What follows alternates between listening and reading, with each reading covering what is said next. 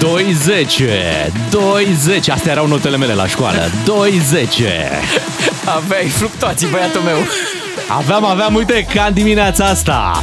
Așadar, așteptarea a luat sfârșit! Bună de dimineața, oameni buni! Vai, ce dor vă era de noi! Sunt convins că, că v-am lipsit, pentru că știm că voi ne-ați lipsit, așa că începând din această dimineață, matinalul vostru, și aș risca să spun preferat, da, s-a întors aici la radio, la Digi F M, cu Bogdan Ciuclaru și Bogdan Miu. Bineînțeles, Beatrice, colega noastră, are treburi mult mai importante de făcut, începând chiar din această dimineață, da, să da, spunem da. acest lucru, da? Deci, e... începând din această uh, dimineață, Beatrice... Uh, e conectată. Băi, conectată. Mămică cu acte în regulă. Așa că o felicităm uh, și noi.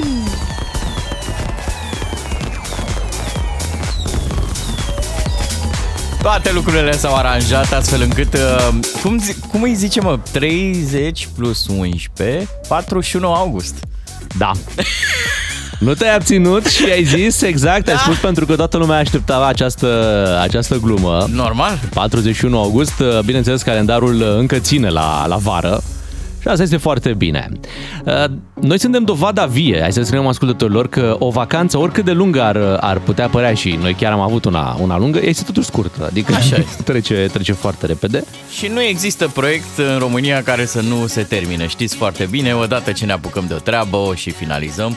Vacanța a trebuit să o facem, am făcut-o, v-am promis-o, da, s-a realizat. Da, vacanța mare. Și acum ne-am întors la radio și suntem alături de voi să vă spunem încă o dată: bună, bună dimineața! Hai că nu doar noi ne-am întors, și, și muzica aia din tinerețea noastră. Băi, ce dimineață plină de energie, așa și cum, cum trebuie, pentru că e dimineața importantă, astăzi reîncepe și școala. Reîncep foarte multe lucruri. Am senzația că toată lumea a amânat ce a amânat, a dat snuz la nu mai, proiecte. Nu mai merge, unsprezece septembrie, da, cât hai, să mai, cât, hai. nu mai, nu mai, nu mai. Sperăm că v-ați făcut tetema de după vacanță, bineînțeles. Știi că am auzit piesa asta zilele astea și m-a bușit râsul. Păi normal. La tetema de vacanță. Pentru că noi aveam și acasă, bineînțeles, tetema de vacanță. Exact. Copiii trebuiau să-și facă tetema, așa că în această dimineață, într-o mână florile, în mâna cealaltă da. tetema, mergem frumos la școală, iar noi ne îndreptăm către ora șapte, când vin știrile. Bună dimineața! Da, este momentul să vă prezentăm și noi oficial primul unsprezece de aici de la radio. Iată, Bogdan Ciuclaru și Bogdan Miu. Extremele.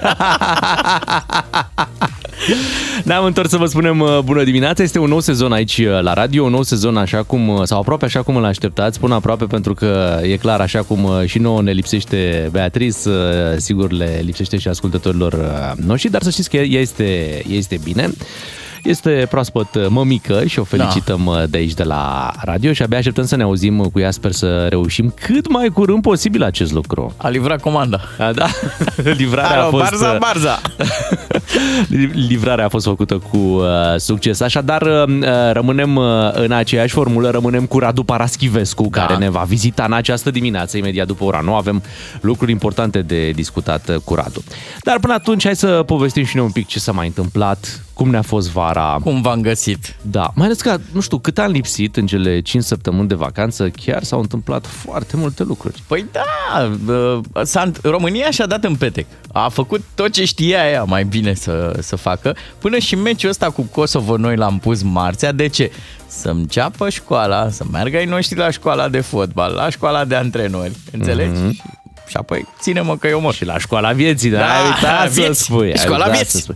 Dar ai văzut că mulți au speculat și au zis, băi, cât ghinion prin România de când e Marcel Ciolacu prim-ministru. Mulți, se întâmplă lui, mulți, nu? mulți au făcut așa, știi, asocierea asta, că de când a venit el prim-ministru, uh-huh. s-au ținut lanț da. toate nenorocirile astea, toate grozăvii. Ai văzut că așa li se spune? Grozăvie, prinde grozăvii da. pe aici. Prin Pare la... o țară grozavă, da, doar la că... distanță. Știi că și la fotbal aveam grozavă. Da, da, da, nu, da, da uite, care că... se identifică cu el însuși. Hai că imediat facem așa o scurtă retrospectivă. Rămâneți cu Digi F M. Suntem pe unsprezece septembrie, ne-am întors la treabă, ne-am întors la radio, așa cum toată lumea se întoarce astăzi undeva. Da, uh, suntem pe acest Samba Dorom. Toată lumea se bucură. Uh, fii atent, pe mine mă distrează în fiecare an, apare o memă cu, cu o tipă care zice așa: nu vreau la școală, nu vreau la școală. Și ceilalți zic: Maria, trebuie să te duci, ești chiar învățătoarea.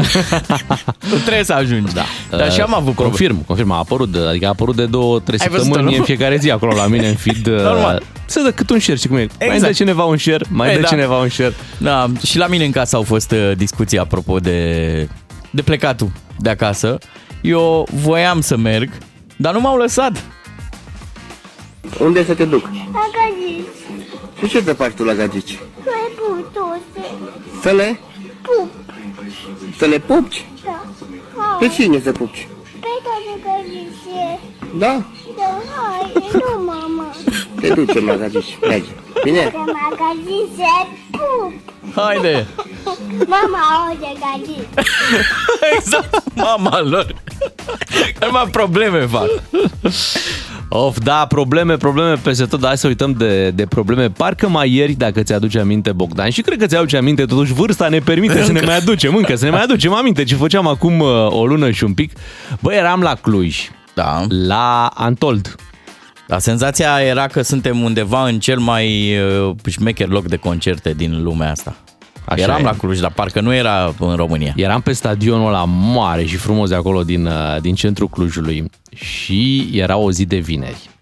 Păi și pe scena de la Untold uh, urca trupa Imagine Dragons. Nici ei nu știau la ce se aștepte, că erau prima oară România. Nu prea ah. cred că auziserei foarte multe despre România. Nu... Puseseră la Sofia înainte că, știți, așa e când te duci în spațiul ăla de lângă Schengen. Trebuie să le legi cumva. Băi, au venit și așa cum au rămas ei surprinși de ce atmosferă i-a așteptat la Cluj, la fel am rămas și noi surprinși de cât de bine poate să sune live o astfel de... de trupă, uh-huh. trupă adevărată. Și uh, hai să ne aducem puțin aminte așa de cum a fost la concertul uh, de la Imagine Dragons, când... Să știm de unde o luăm, nu? Da.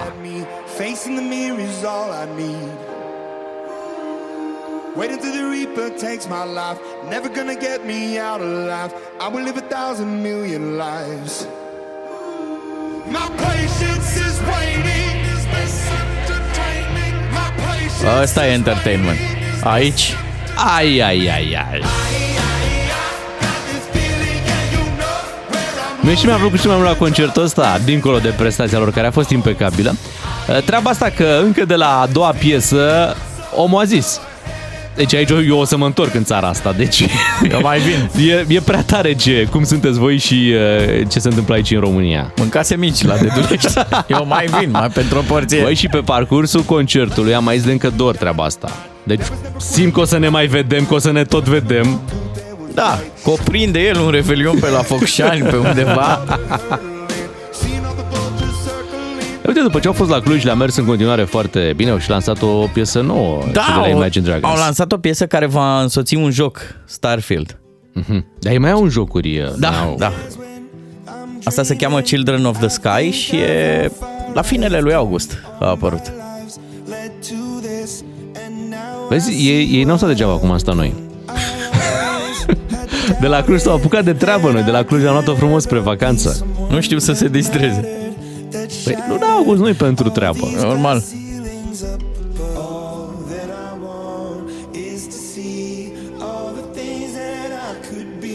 Sună bine. Are un refren tare fain.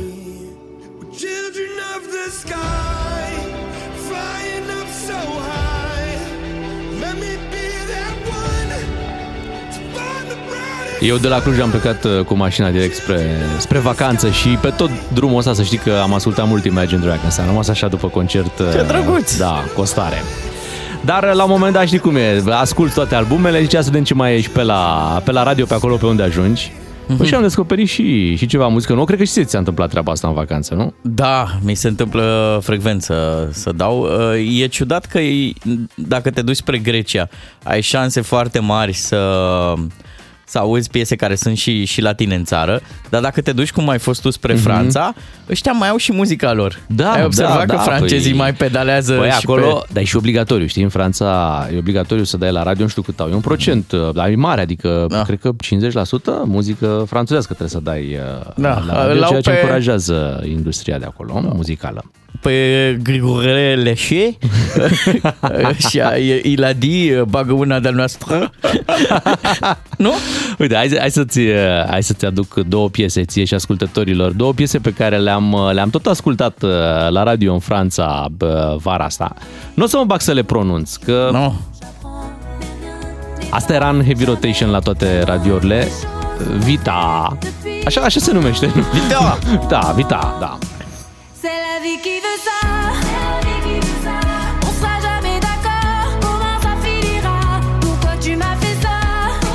Are și un pic de șlagăr, așa, are și un pic de...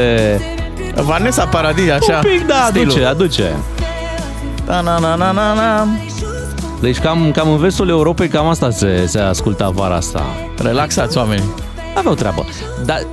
Hai să facem așa, știi, ca să, pentru că și tu ai fost în, în, în cealaltă extremitate a Europei. Da, eu am fost în Grecia și culmea am dat peste foarte mulți italieni. Și la un moment dat eram noi la, la piscina locației, mm-hmm. cazării, și aveam o boxuliță foarte mică, pe principiu, hai să nu se prindă lumea că suntem români și să nu deranjăm. Și cu cea mai, băi, boxa colibri, da? O aveam noi acolo lângă piscină și ne-am pus niște muzică. Și la un moment dat au venit italienii, au ieșit pe balcon. Bravo, asta e muzică! Asta, asta ne place nouă! Și uite ce ascultam ca niște intelectuali.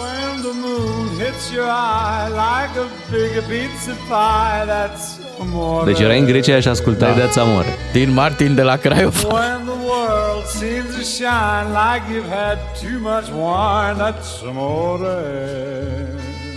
Deci ai fost în Grecia și ai întâlnit italieni. Da. Băi, am fost în Franța și n-am, n-am întâlnit români. Serios, nu cred. Am avut două săptămâni legate în care nu am auzit pe nimeni. N-am văzut român, n-am auzit român. Băi, și m-am mirat și că știam că noi suntem chiar peste tot da, în Europa. Băi, da, sunt câteva zone, deci le-am deja marcate pe hartă. Safe. Unde nu, nu întâlnești români. Mi s-a părut foarte ciudat. Pas du pied de român. Deloc. Je ne crois pas. Să nu e posibil. Am zis cât am putut de tare și eu vorbeam și mai tare în română, să mă audă măcar ei să mă remarce pe mine, dar nu erau. Nu erau nici uh, cei adaptați cu Donemoa, Silviu, nimic. Nu, nu, asta zic.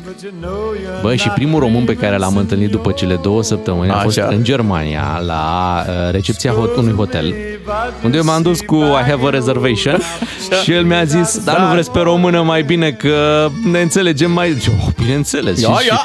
Și eu vreau să rog acolo că, na, era o cameră care avea și o canapea și să fie cumva aranjată pentru... Și el zice, păi da, asta, știi că am văzut că sunteți din România și m-am făcut un upgrade, nu stăm așa, aveți un pat întreg și canapea, două paturi în cameră și se rezolvă foarte bine. Zic, oh, uite mă, vezi? Da, ai zis că ai două piese din... Da, uite, mai am o piesă din uh, Franța.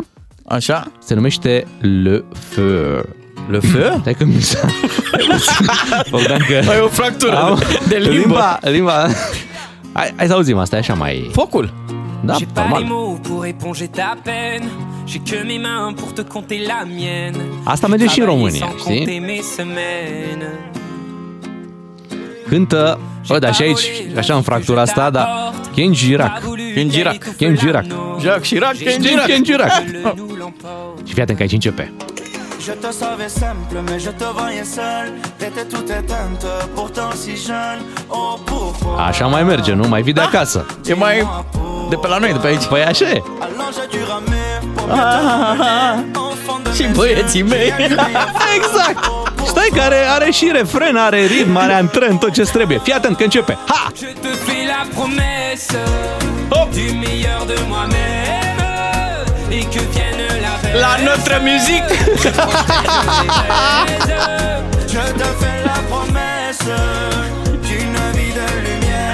Pe acum că ai zis adevărul. Așa, adevărat, adevărat, adevărat.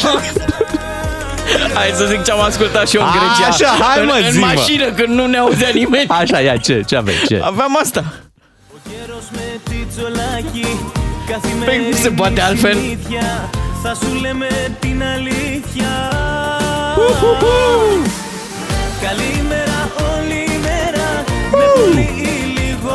Mă gândesc numai la fata aia care prezenta vremea. O, oh, Doamne! Băi, ce săraia pe acolo! Și vreme și vremuri bune!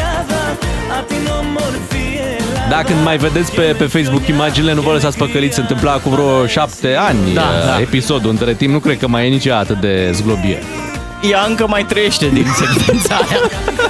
Ce înseamnă, domne, să dai, să dai vremea când trebuie, la vremea ei.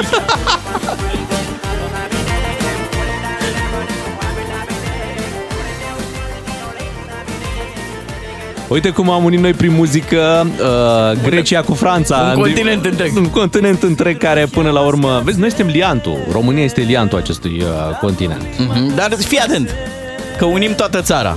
S-au trezit următorii. Clara din Arad. Bună dimineața, Clara. Ne salută Adi din Cluj. Deja era cu un aparat de sudură în mână. Ne salută și Irina din, uh, din satul mare, Martin. Îi urează felicitări colegei noastre, Beatrice. Avem oameni și în Spania, dar și în Anglia.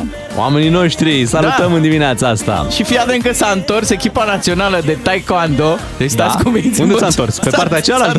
Din, din Finlanda s-a întors cu titlul de campioană mondială. Oh, bravo! Bravo, suntem mândri de voi, mulțumim că ne ascultați. Și ce n-am făcut noi dimineața asta și facem acum, anunțăm tare, cât se poate tare, numărul de, de telefon de WhatsApp unde ne puteți scrie. zero șapte șapte patru șase zero unu șase zero unu. Vrem mesajele voastre. Și uh, uite, chiar îi putem întreba pe ascultători de acum, pe unde îi găsim în dimineața da. asta? Ce faceți? Da. Ce faceți în dimineața asta? Unde vă duceți? Sunteți cu pregătirile cu școala? Sau poate aveți alte planuri, alte gânduri, alte probleme? Povestiți-ne în dimineața asta și imediat facem schimb de mesaje pe WhatsApp. Bogdan Miu și Bogdan Ciuclaru sunt matinalii Digi F M. Ca să știi...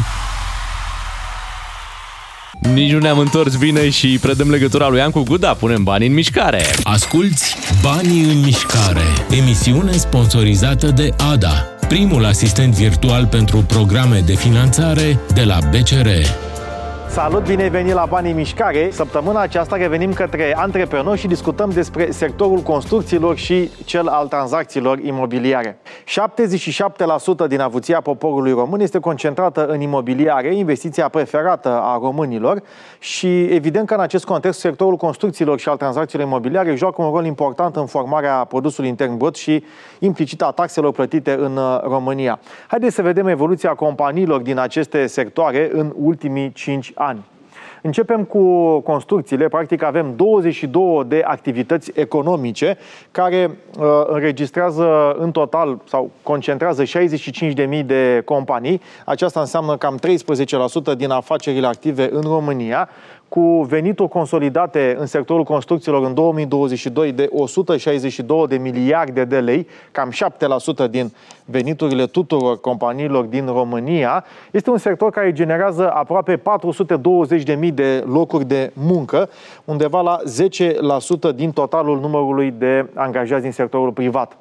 Vorbim despre lucrări de construcții rezidențiale și nerezidențiale. Avem poduri, autostrăzi, dezvoltare imobiliare, instalații electrice și sanitare.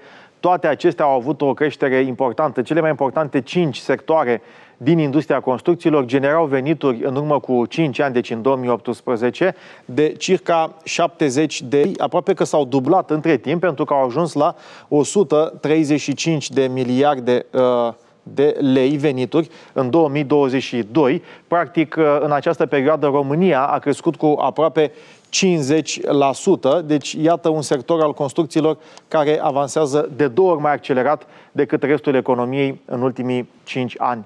Tranzacțiile imobiliare sunt conexe construcțiilor, raportând de asemenea o creștere importantă. Acestea au douăzeci de mii de companii cu venituri de douăzeci și două de miliarde de lei și treizeci și nouă de mii de angajați pe parcursul anului două mii douăzeci și doi. Evident, toate aceste cifre ne indică faptul că industria tranzacțiilor și a construcțiilor joacă un rol important în formarea P I B. Vedem în episodul următor calculele, rezultatele și implicațiile, mai ales pe taxe. Până atunci, nu uita, banii sunt întotdeauna în mișcare. Fii înțelept și fă-i să lucreze pentru tine, familia și afacerea ta. Ai ascultat Banii în mișcare, emisiune sponsorizată de A D A, primul asistent virtual pentru programe de finanțare de la B C R. Esențialul zilei. Tratăm toate evenimentele. Matinal și rațional. Ca să știi...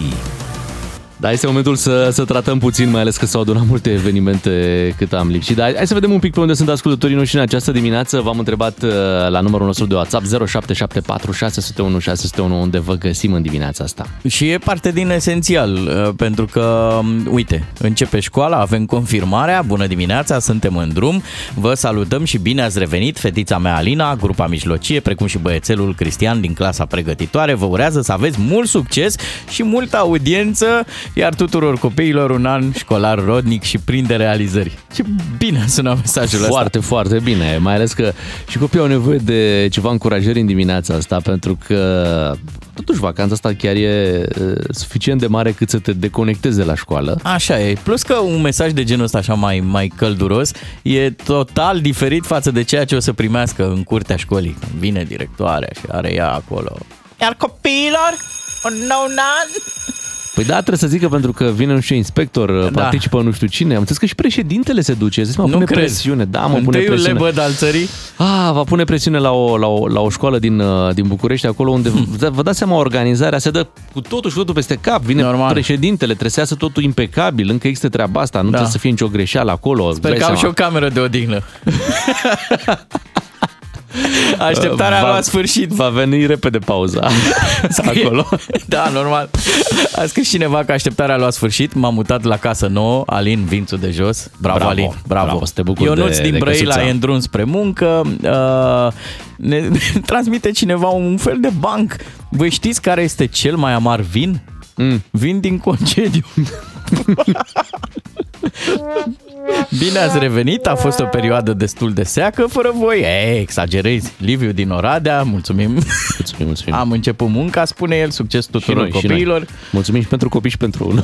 Da, uite, te salută cineva din Franța, Bogdane, mai are puțin până la descărcare. Oh, da, da, da. Descărcare. Coleguții, colega, salutăm așa. Colega. Și din Danemarca mai avem un salut de la Stelian. Pupăm toată România. Toată România și pe toți românii care muncesc oriunde în lumea asta, pentru că ne ascultă foarte mult și dintre cei care muncesc afară. Noi suntem în țara lui nu tolerăm, ați văzut că deși nu sunt tolerate multe, foarte multe lucruri, ele totuși se, se întâmplă. Se întâmplă, da, deci da. Nu țin cont cumva de discursul ăsta nu tolerăm în România așa ceva, totuși România își vede de ale ei, s-au întâmplat multe, foarte multe grozăvii, o să folosesc acest cuvânt că l-am tot auzit în perioada asta prin România, nici n-am intrat noi bine în vacanță, deja erau niște băieți care se băteau cu salvamarii pe la mare. Uh-huh. Ei își cerau drepturile, dreptul lor fiind de a intra în mare în timp ce marea era destul de agitată. Și cine îi împiedica? Salvamarii. Aha. Da, pentru că era cumva ridicat un steag care păi a trebuit să-ți, fac, da. Da, să-ți dea de gândit că e periculos să intri în mare. Dar oamenii își doreau cu orice preț să aibă șansa uh, să se nece. Sunt tare curios și ne-am câștigat din disputa asta. Păi nu prea te pot spune, că erau mulți cei care doreau să intre aha. în apă. Salvamarii câțiva. Da. Erau foarte, foarte mulți. Uite, pe unde am fost eu acum în, în vară, o să spun foarte pe scurt, dacă te uiți pe hartă, Franța are o coastă la Oceanul Atlantic foarte lungă. Dacă te uiți așa din nordul Franței până în sudul Franței, pe partea de vest, băi, e coastă, da. Unde sunt plaje. Dar fii atent ce interesant, că te-ai gândit că oriunde te poți duce și poți intra în ocean. Nu. Ai delimitat o zonă de o sută de, o sută de metri. Uh-huh. Din când în când, dar foarte rar așa, unde da. Pun un salvamar și tu ai voie, pentru că e foarte periculos să intri în ocean, valurile sunt foarte mari, tu ai voie doar în acel uh, interval de o sută de metri.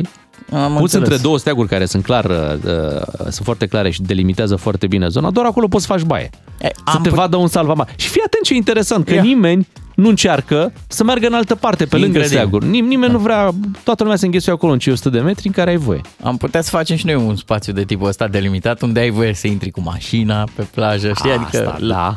Cum ai? La nudiști, la... Așa. Da, și, și la schizi, te-ai văzut că da. Te lasă. Eu te la cocalari, să zicem, acolo. Asta, e, asta e plaja, nu? Da.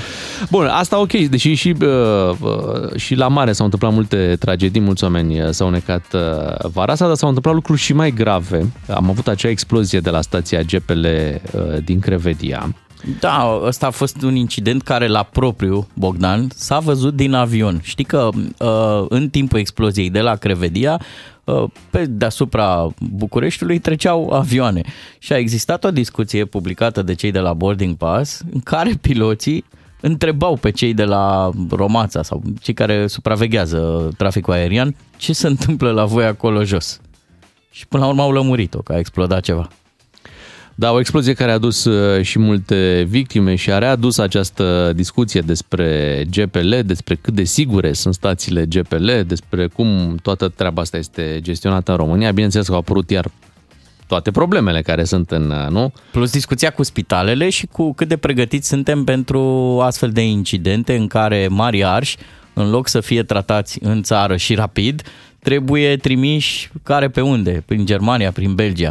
Și ai fi zis că a, asta mi s-a părut, eram în vacanță și mi s-a părut sfidarea supremă. Ai fi zis că după întâmplarea asta urmează o preocupare națională, un teledon, președintele se implică personal și gata, ne apucăm. Adică e un fel de, bă, după colectiv credeam că le facem și nu le-am făcut, dar ne apucăm acum. Și de-aia ziceam că întâiul lebăd al țării, mă, în loc să facă treaba asta și să ia o mină serioasă, uh-huh. să se îmbrace și el mai sobru, mi-l văd în haine nupțiale și unde mi se duce cu barca în delta. Tu te așteptai la povestea asta? Băi, da, sincer mă așteptam, pentru că în momentul în care vrei să promovezi turismul, trebuie să apelezi la un turist profesionist și uh, nu trebuie să fie un influencer pe, pe zona asta și atunci ah, mi s-a părut... Ceva credibil. Da, ceva credibil. Știi, am că înțeles. Dacă el venea să, președintele venea să-ți promoveze un domeniu care nu avea legătură, da, mm-hmm. le-ai fi zis mm-hmm. ce caută acolo. Da. Dar președintele s-a remarcat pe zona asta de, de turism, hai mm-hmm. să spunem treaba asta, adică e un, e un turist cu acte în regulă. Am înțeles. Și atunci, cred că rolul lui în povestea asta a fost unul benefic. Da, eu, eu pream pe oameni pe stradă prin Grecia pe acolo și le ziceam, să vedeți ce începe la mine acum, zic, președintele se duce la televiziunea națională, fac o acțiune amplă, cu Aha. artiști, cu nu știu ce, da. uh, strâng niște bănuți, uh, vorbesc cu fetele de la Dăruiește Viața, cum ați făcut voi spitalul ăla, trebuie să facem și noi regim de urgență, haideți să ne adunăm toată țara, punem umărul, știi? Dar n-ai, răz... n-ai văzut așa ceva? Așa am crezut eu că se întâmplă, da. Păi da, până să se Vezi? întâmple, afli despre alte cazuri și alte grozăvii da. și deja uiți de unde ai plecat, pentru că sunt probleme cu drogurile acum, foarte mari problemele cu drogurile din România, constatăm. Și vedem așa, vedem că uh, am avut un șofer drogat care a creat un accident uh, teribil acolo la Vama Veche, o poveste care a complicat foarte, foarte, foarte mult uh, tot ce s-a întâmplat acolo. Aflăm că el a fost oprit de poliție uh-huh. acum câteva ore înainte și totuși eliberat, deși avea niște droguri prin mașină. În mod foarte bizar, da. Și au produs apoi tragedia aceea. Tragedia în care... Greu de explicat, greu de explicat. Au murit acei tineri. Foarte greu de explicat. Înțeleg de la domnul Predoiu că România a pierdut lupta cu drogurile la adulți. La adulți. La adulți a, a pierdut, da. Așa că nu se mai joacă, adică meciul nu se mai ține. Deși am văzut că, uite, sunt ceva probleme și cu aparatele astea, drug test. Ba nu sunt, așa. Și acolo unde sunt mai dau și eroare câteodată. Adică el îți arată că ai consumat nu știu ce, dar după aia când faci proba de sânge, constați că poate era un medicament sau, în sfârșit, alte substanțe care au interacționat cu ceva alcool, că știi da. cum e. Dar... Tragedia de la Vama Veche, ea a mai fost replicată, numai că presa n-avea suficient spațiu, în timpul ăsta mai erau și altele mai ample, era treaba de la Crevedia. Dar știi, în timpul ăsta cineva mai dăduse tot consumând droguri cu mașina undeva la Alba Iulia. La Alba Iulia, exact, a fost un caz similar la mai puțin de o săptămână și distanță. Și nu prea mai era spațiu. Da, și mulți auzi, dar despre cel de la Alba Iulia, de ce? Presa de ce nu vorbește? Adică doar pentru că primul era mai, mai bogat, erau părinții bogați, de aia s-a vorbit așa mult? Nu, da. dar se întâmplă de multe tragedii că nici nu a pus să vorbești despre toate. Exact. Și în tot contextul ăsta, în tot peisajul ăsta... Ai zis ăsta, de polițistul care vindea droguri? Nu. Păi uite, un polițist care mai făcea un ban în plus în timpul lui liber sau poate chiar în timpul activității. Asta e capitalismul. Da, da. A fost prins cu, cu un kilogram de cocaină. La Eu voiam la să zic de, de dronele astea care tot a, vizitează dronele, da. litoralul. Păi autocton. Dacă turiștii nu mai merg... Da, știi, se duc dronele rusești pe acolo. Au fost văzute undeva pe la, era să zic pe la Tulcea, mai sus de Tulcea, la granița dintre România și, și Ucraina. Românii, cetățenii de acolo, localnicii le vedeau, autoritățile nu le vedeau. Păi da, până n-au apărut rămășițe, fragmente, fragmente nu se putea vorbi despre așa ceva. Uh-huh. Poate îi dedicăm acestui subiect un spațiu suplimentar când o veni Florin Negruțiu? A, așa ar trebui, așa ar trebui. Mai ales că am văzut că pe lângă autorități care au adunat probe, uh, avem și televiziunile care au adunat bucăți de acolo de unde... Facem de o dronă. Păi, deci ușor, ușor, știi cum e, va fi reconstituită treaba asta. Da, cu puzzle și nu lipsește mult până să facem o amiabilă. Ai văzut că ucrainenii ne cam acuză de treaba asta, că n-avem o reacție foarte clară, vehementă. Și am văzut că am venit noi cu o reacție că suntem foarte nemulțumiți de... faptul că intră în spațiu aerian românesc, a venit o, o reacție, știi, zilele astea, așa, mai, puțin mai hotărâtă. Uh-huh, uh-huh. Da. Că bine. Dezavom așa ceva. Nu păi se nu. poate, nu. Da, chiar, cred că le batem obrazul păi, la un moment. Cam așa ar trebui, nu? Că nu se face până la urmă. șapte și cincizeci și unu de minute, asta s-a întâmplat vara, asta pe, pe, pe, pe foarte scurt, pentru că fiecare din aceste cazuri, bineînțeles, merită dezvoltat, pentru că arată cu adevărat problemele uh-huh. cu care ne voi confruntăm. Știați, voi cei care ne ascultați, voi știați lucrurile astea, dar cum se zice la școală, mai și fixăm materia. Normal. Mai și recapitulăm. Trebuie să recapitulăm pentru că nu permitem așa ceva, nu tolerăm, da? da? Lucrurile despre care noi tocmai am vorbit că s-au întâmplat în România. Bogdan Miu și Bogdan Ciuclaru sunt matinalii Digi F M. Ca să știi... Vremea este caldă dacă ne gândim că e unsprezece septembrie, dacă, cum spuneai tu, ne gândim că suntem pe patruzeci și doi august, așa, atunci vremea e normală. E excelentă chiar. Trebuie să fie cald, trebuie să fie frumos, trebuie să fie o atmosferă de vară plăcută, plăcută și președintelui. Da, adică cine poate să-și prelungească vacanța, să o facă. Cu toată încrederea. E momentul. Uh, poate dăm și noi un telefon în dimineața asta să vedem ce mai face? Riscăm? Păi uh, nu ne-am să mai auzit. Deranjăm. Uh, da, dar nu ne-am mai auzit de foarte mult timp cu, cu președintele nostru. Poate mm-hmm. reușim uh, în dimineața asta. Și nu ne-am mai auzit de mult timp nici cu Lucian Mîndruță. Poate reușim, Poate în, dimineața reușim asta. în dimineața asta. De mult ne-am mai auzit cu Radu Paraschivescu. Sigur reușim în dimineața asta. Avem multă treabă, așa că vă salutăm de aici de la Digi F M. Bogdan Ciuclaru și Bogdan Miu suntem noi. Rămâneți aici. Cred că avem o continuare a filmului Știu ce ai făcut vara asta. Mai ții minte filmul ăla? Era un film om de groază. Om să nu. Ma. Bine, apropo de, de finalul verii, am și eu de asta de cover foto de la Confucius. Care, ia. Nu plânge că s-a terminat, bucură-te că se apropie sezonul de schi. E bună, e bună. Apropo de Știu ce ai făcut vara asta, mulți n-au tolerat vara asta. Asta da. Au făcut, n-au, n-au, n-au tolerat. Au avut intoleranță. Da. Așa că ne-am gândit că ar fi frumos și, uite, chiar sunt șanse mari să, să reușim să vorbim cu un om important în dimineața asta. Și să aflăm de la el ce s-a întâmplat peste vară. Da. Hai să încercăm să dăm Hai. telefonul. Unguru Bulan e matinal. Cu umor neauș, tradițional. Ca să știi. Cu emoție în voce spunem bună dimineața. Vai, ce onoare, bună dimineața oh. și bine ați revenit. Mulțumim, mulțumim, oh, domnule președinte. V-a priit vacanța? Eh. V-a priit? Să zicem, că da. Mie... Mie îmi priește. Da. Da. Ce ne bucurăm. Ne bucurăm că participați și la festivitatea noastră de deschidere a noului sezon. Ce ați mai făcut vara asta? Vai, ce bine că m-ați sunat, așa. Că sunt așa de nevorbit pe cuvânt. N-am avut evenimente deloc vara asta pe cuvânt. Parcă s-au înțeles, tot să fie cu minți în august, să nu-i dea de lucru lui Klaus. N-am avut...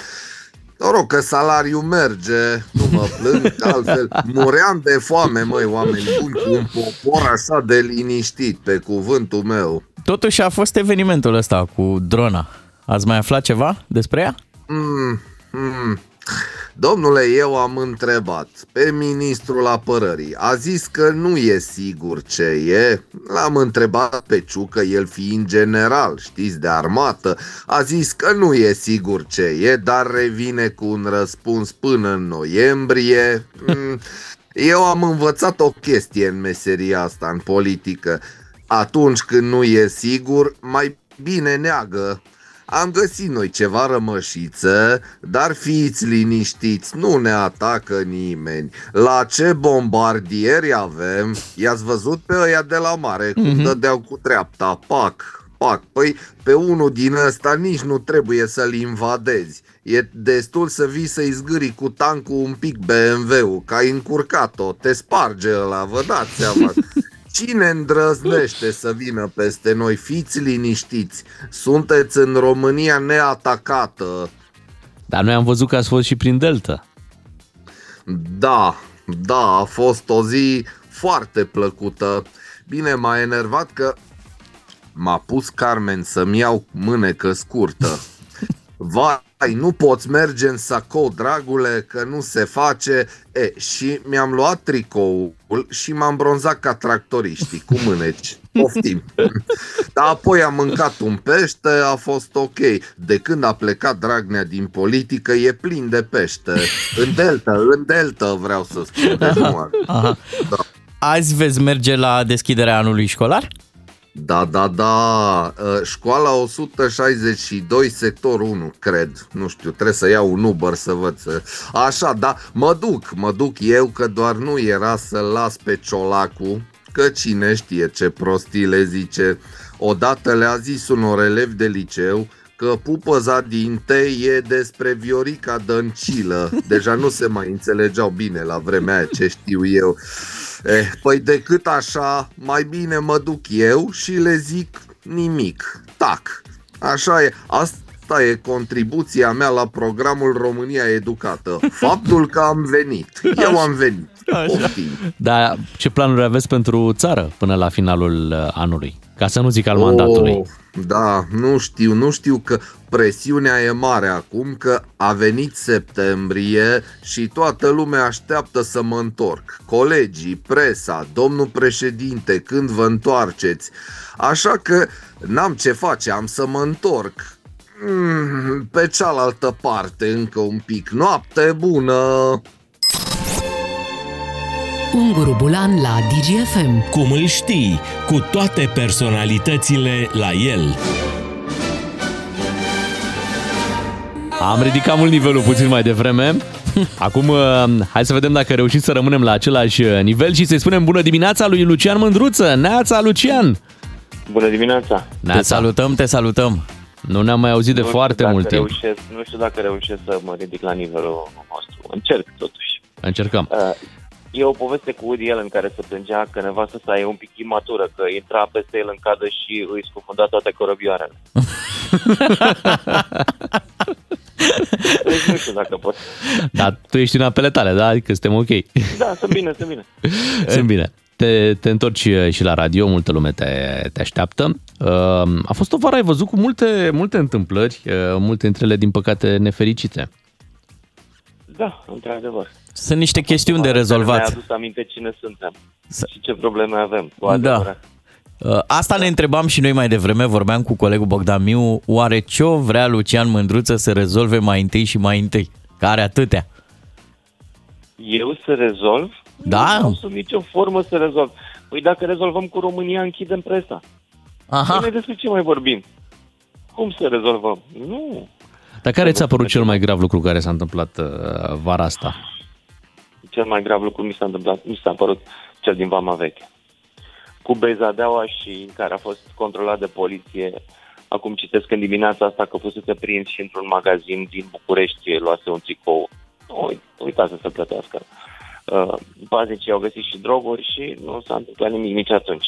Adică omul a trecut carața prin apă prin, printr-o mulțime de filtre ale societății și nu s-a întâmplat nimic. E greșit ce se întâmplă cu noi. Stai să vedem dacă acum, în urma acestei tragedii, se va întâmpla ceva cu el. Nu cred. Aș fi foarte mirat. Vezi tu, la vârsta asta, la nouăsprezece ani, deja caracterul e format. Și el e format din educația pe care a primit-o de acasă, poate și cu ceva moșteniri genetice, poate că, în fond, genul ăsta de personalitate e cel care, e cel care face bani în România. Genul de personalitate care nu-i pasă de nimic și de nimeni. Pentru că în ultimii treizeci de ani așa s-au făcut bani. S-au făcut prin luat, nu prin competență, muncă și așa mai departe. De asta sunt sceptic că se va schimba în vreun. Și nu cred că va face mai mult de cinci ani în închisoare. Aș fi, wow, șocat. Auzi, Lucian, dar dacă nu se schimbă ei, ne putem schimba noi, să fim mai atenți, mai vigilenți, să ne apărăm de astfel de secvențe? Noi avem ce să facem? Sau mai uituci, sau mai uituci, că în țara asta nu se poate trăi decât dacă uiți repede. Știi? Asta e. Și ce drept, în ultimele săptămâni... Mai vigilenți noi? Da. Mm. În... În ultimele săptămâni au venit atât de multe lucruri nasoale întâmplate care te făceau automat să uiți de ce se întâmplase cu o săptămână în urmă, pentru că era din ce în ce mai, mai rău și mai grav ce se întâmplă. Da. Da, și cu toate astea, cu toate lucrurile astea care s-au întâmplat, ce mi se pare mie uluitor la România este că sunt în continuare mii, milioane de oameni care sunt îngrijorați de tunelurile dacice, de conspirații, de Occidentul care ne vrea rău, de... toate lucrurile astea imaginare, știi? Da, să spunem totuși că tunelurile dacice au fost amendate de C N A, deci aici cumva lucrurile s-au reglat. Da, am adică a fost o televiziune care a, a, a vorbit despre aceste tuneluri dacice și totuși n-au prezentat dovezi care exista. Am scris și eu despre asta și vreau să felicit televiziunea aia că totuși a păstrat tunelurile secrete, adică și-a a, a acceptat... A preferat să ia amendă, zici tu, da? Deci au preferat să ia amenda decât să prezinte dovezile. Amendă, da. Decât a. să prezinte dovezi și, practic, i-a acoperit pe daci. Înțelegi? N-au fost tifoni. N-au fost tifonați. Bravo, nu i-au turnat pe daci. Bravo! Băi, ce adevărată televiziune. Excelent. Uh, Zine, ce planuri ai pentru sezonul ăsta nou de la radio? Ce, ce le pregătești ascultătorilor? Îi mai enervezi, îi asculți la telefon, mai ții cont Băi, și de... de la o vârstă, planurile, cele mai importante planuri este să constă în a lua cât mai puține medicamente, deci asta uh-huh. anul principal. Să trăiesc fără medicamente în continuare. Sper să nu mă mai lovesc iarăși la genunchi ca să pot să stau jos când vorbesc la radio, că au fost și perioade când n-am putut. Și sper să fie un an uh, foarte plăcut, pentru că, o să vă spun un lucru, mi-am miniaturizat studioul de radio atât de tare.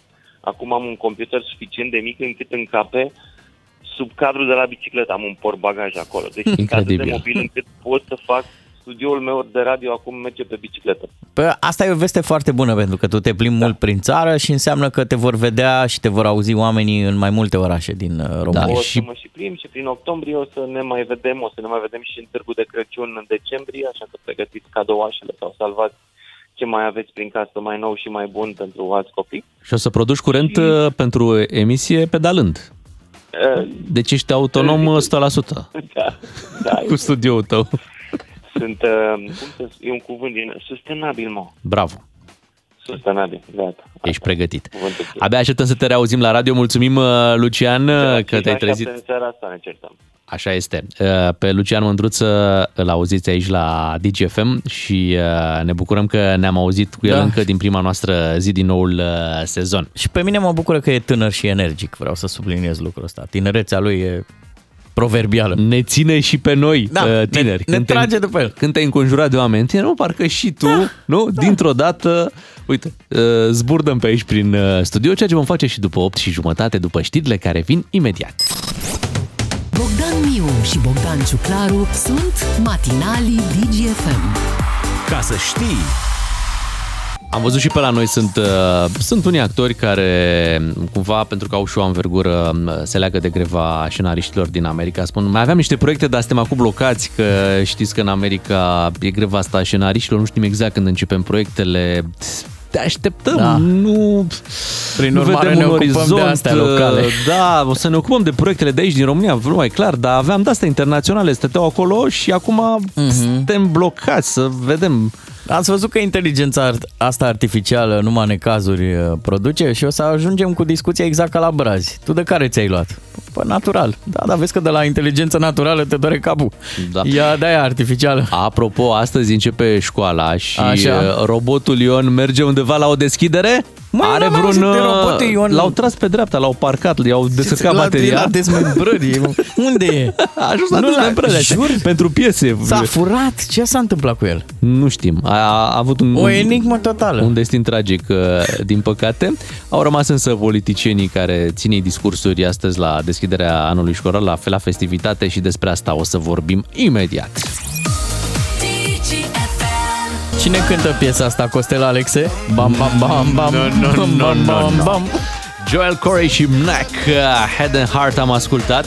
E, e treabă serioasă cu, cu școala. Noi vrem să tragem un semnal de alarmă. Dragi elevi, nu puteți păcăli școala. Orice ați face, tot acolo veți ajunge. Fie că vă gândiți voi cu ofentația cu, dar pe urmă ajungeți politicieni, da. Și ești obligat ca politician să te duci la deschiderea uh, anului școlar. Nu poți să lipsești, n-ai cum, da. E în fișa postului. Bine e nasol și să faci zile de școală mai multe din deschiderea anului școlar decât când erai, nu? Atunci când trebuia. Bine, din fericire, când ești politician, materia e mai ușoară, așa mi se pare. Adică discursul e destul de, de simplu. Așa. Da, este despre ce se va întâmpla, uh-huh, uh-huh. Mai ales că vin și ceva ani electorali, ne așteaptă, ne pândesc aici prin România. Despre ah, cum... vai, câte lucruri o să realizăm, da, da, da. Corect. Ce vei face, un nou da. teren de sport, o nouă sală de sport, mulți merg pe ideea asta de sport. Mie mi-ar plăcea politicianul român să aibă, exact cum există alergia la ambrozie, la lemnul ăla al băncilor școlare, adică să-i vezi pe toți roșii în obraj. Păi să știi că am, am avut și tocmai din acest motiv, pentru că aveau o alergie, s-au urcat pe, pe, bănci. pe bănci, tocmai da. ca să fie mai departe și să fie totuși văzuți de cei care au venit la deschiderea anului școlar. Uh-huh. Așadar, hai să vedem dacă începe sau nu începe anul școlar. Hai, uite că începe. Frumos! Da. Ce bine era când, nu știu dacă îți mai aduce aminte, când erai desemnat cu clopoțelul. Nu ni se inocula faza asta că e bine să nu muncești încă din școală. În ziua când erai de serviciu, că așa se chema, mm-hmm. de fapt de serviciu însemna să nu faci nimic. Da. Să stai pe o băncuță și odată la cincizeci de minute să umbli cu clopoțelul ăla. Mie, mie mi-a plăcut mult, să știi că pe mine m-a, m-a învățat mult, am învățat mult în perioada respectivă, m-a ajutat și în cariera radio, pentru că trebuia să fii atent cu ceasul, să anunț ora. Da. opt și cincizeci de minute, acum sunăm! Hei! Până dimineața! Băi, și era și alergarea aia prin, prin toată școala, că așa făcea, așa da, sunai. Da. Era într-o alergare continuă cu mm-hmm. clopoțelul la care zornă ea. Acum e totul electronic, e totul programat, e totul... Și aveai voie pe scara profesorilor, o scară de altfel interzisă, știi? Și te întrebau ceilalți, ce-i cu tine mai aici? Sunt de serviciu. Ah, dacă ești okay. de serviciu. Ok, dacă Bine. ești de la serviciu, e în regulă. Exista respect de atunci. Da, și poate ar fi trebuit, uite, la festivitate să aibă un cuvânt de spus și elevul de serviciu. Poate ar fi trebuit. Uh-huh. Dar hai să ne imaginăm un pic ce ar zice politicienii astăzi la deschiderea anului școlar. Politicieni mai, mai vechi. Și mai noi. Și mai noi, dar mai vechi. Da, deci mai a, vechi. a zis colegul politicien, nu ciocoii vechi și noi. Nu, nu, politicieni, nu, politicienii vechi și noi. Uite, fostul președinte, Traian Băsescu, are merge astăzi la vreo deschidere de an școlar? Nu cred că se mai ocupă cu... o prezență cu... discretă. Așa e. A luat-o pe calea lui Constantinescu. Așa, nu chiar. Da... Nu e încă acolo, dar într-adevăr acolo, face, face ceva pași. Hai să ne imaginăm ce ar putea spune Traian Băsescu la deschiderea școlii. Vă doresc totul succes. Da, corect. Băi, scurt și la obiect, da. în ceea ce privește școala. Mm-hmm. Scurt și la obiect. Succes. E un fel de, cum ar zice Hagi, învățați că și școala e bună la ceva. Da, să ne aducem aminte că am avut la un moment dat un, un prim-ministru aici în România, doamna Viorica Dăncilă. Da, pe că era suprapunere totală cu ideea de educație. Mm-hmm. Practic era dovada clară că dacă te duci la școală și înveți, poți ajunge în funcții înalte ale statului mm-hmm. da. român. Și astăzi, la deschiderea anului școlar, chiar ar fi, ar fi foarte interesant să o, să o auzim pe doamna Dăncilă și uite, ne putem imagina. Cine se scoală de dimineață ajunge departe, nu? Dar numai că ați greșit, cine se școală de dimineață. Și atunci că a fost rușine. Expresia aia. Și atunci a zis scoală ca să nu zică școală. Mulțumim, doamna Dăncilă. Iată, cred că sunt deja... Uh, măi, sunt, uh, sunt vreo trei patru ani de când nu mai e prim-ministru și încă da. reușește să facă entertainment de calitate doamna Dăncilă. Dar îl avem pe președintele Klaus Iohannis, care se va duce astăzi chiar la școala o sută șaizeci și doi, dacă am reținut bine. Da. Și poate va spune următorul lucru. Alte întrebări, dacă aveți. Vă mulțumesc foarte mult. Și vă doresc numai bine. Asta. E frumos. Da. Vedeți și voi. Încercați. Și asta spune un profesor. Da. Uh, încă un profesor. Adică încă profesor. Pentru că să nu uităm treaba asta, că domnul Iohannis, oricând, deci în orice zi, fii atent, că aici, aici e foarte interesant, știi? Băi, deci să poți să, să, să îngheți postul tău de profesor timp de foarte mulți ani, știu, douăzeci ceva de ani, cred că. Deci, practic, să ai opțiunea asta în fiecare zi. Da. Dacă ție îți vine cheful de fizică, într-o anumită zi, tu zici, gata, de-ați mă întorc la catedră, deblocați tot, puneți acolo. Păi cred vin. Că toată lumea se întreabă, eu fi venit mă cheful de fizică. Într-o zi o să vină. Da. Klaus Iohannis este cel care a pus tac în tact. Hai să mergem la doamna Bircel, dacă vă mai aduceți aminte, pentru că și dânsa ar putea participa la deschiderea anului școlar cu următoarea replică. Bună dimineața! Good morning very, very much! Good morning very much, da! da. Profa de engleză! Adevărata! Domnul Dragnea! Așa! Ce mai face? Băi, nici în bucătărie nu l-am mai văzut. N-am mai, n-am mai intrat. N-am mai ori n-am mai intrat noi, ori n-am mai intrat el. Deci e important să intri în bucătărie să faci sandvișul pentru școală. Corect, corect. Dar poate da. se duce la deschiderea unei școli, cine știe, poate chiar din județul dânsului de suflet și acolo va rosti aceste cuvinte. Cu ce dracu mă ajută pe mine, domnișoară, ca să înțeleg și eu, că totuși m-am săturat. Așa e, copiilor trebuie să le explici. Bine, copiii, nu, elevii trebuie să știe. Da. Domnul Dragnea a fost recent și la facultate. Da. Dacă înțelegi ce vreau a să fost. spun. Așa este. Și a, a, a, a încheiat, a ieșit a de acolo, are diploma, are tot ce trebuie. Cred că nu mai repetă, nu? E suficient o dată să duci la facultate și nu mai. Bun, um, ia să auzim, cine mai merge la deschiderea anului școlar? No, no comment, pur și simplu. A, era doamna Firea aici, nu? Doamna Firea. Băi, trebuie vouchere în școli. Am da. zis-o. E nevoie de vouchere. Vouchere exact. pentru manuale. Uh, vouchere pentru uh, meditații. Uh-huh. Da, aici n-are niciun șofer să-l fi delegat pe el. Să, să ce, să deschidă anul școlar? Ar fi mers. Uh, domnul Borcea se duce la deschiderea anului școlar, că dânsul nu-i politician. Eu zic că se duce și e bun pe, pe filozofie. Eu l-aș face prof de... de filozofie. Aha. Totul se învârte în jurul cașcavalului. În momentul în care ai cașcaval, ai putere mm-hmm. și ești respectat. Da. Filozofie și nutriție.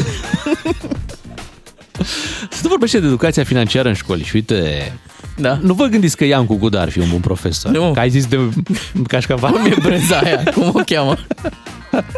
Așa, că nu? Tot la Guda ajungem. Da, tot la Guda ajungem, normal. Cașcaval. Dar cașcaval, vezi? Asta. Să-l ai pe Cristi Borcea acolo. Dar cred că cel mai bun dintre toți. Pentru că adevăratul trebuie să avem, profesor. Da, trebuie să avem și un câștigător. Un, un om care făcea treaba asta, băi, așa natural, deschidea anul școlar. Întemetorul.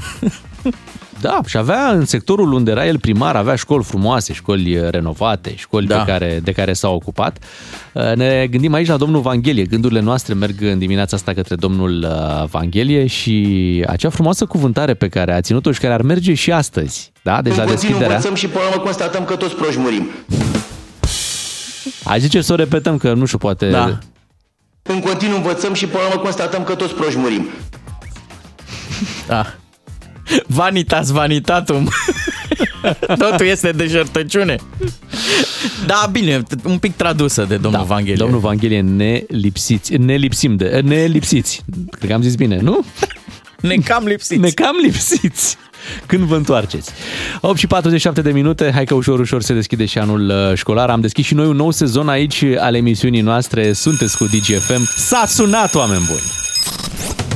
Bogdan Miu și Bogdan Ciuclaru sunt matinalii Digi F M. Ca să știi!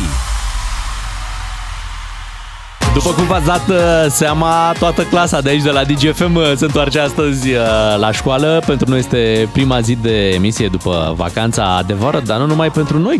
Da, e un fel de întâi ianuarie. Da, no, care a picat fac... pe unu septembrie. Exact.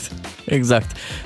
În media, când se întorc emisiunile din, din vacanță, toată lumea își propune, domne, uite, ăsta e planul, o să facem rating.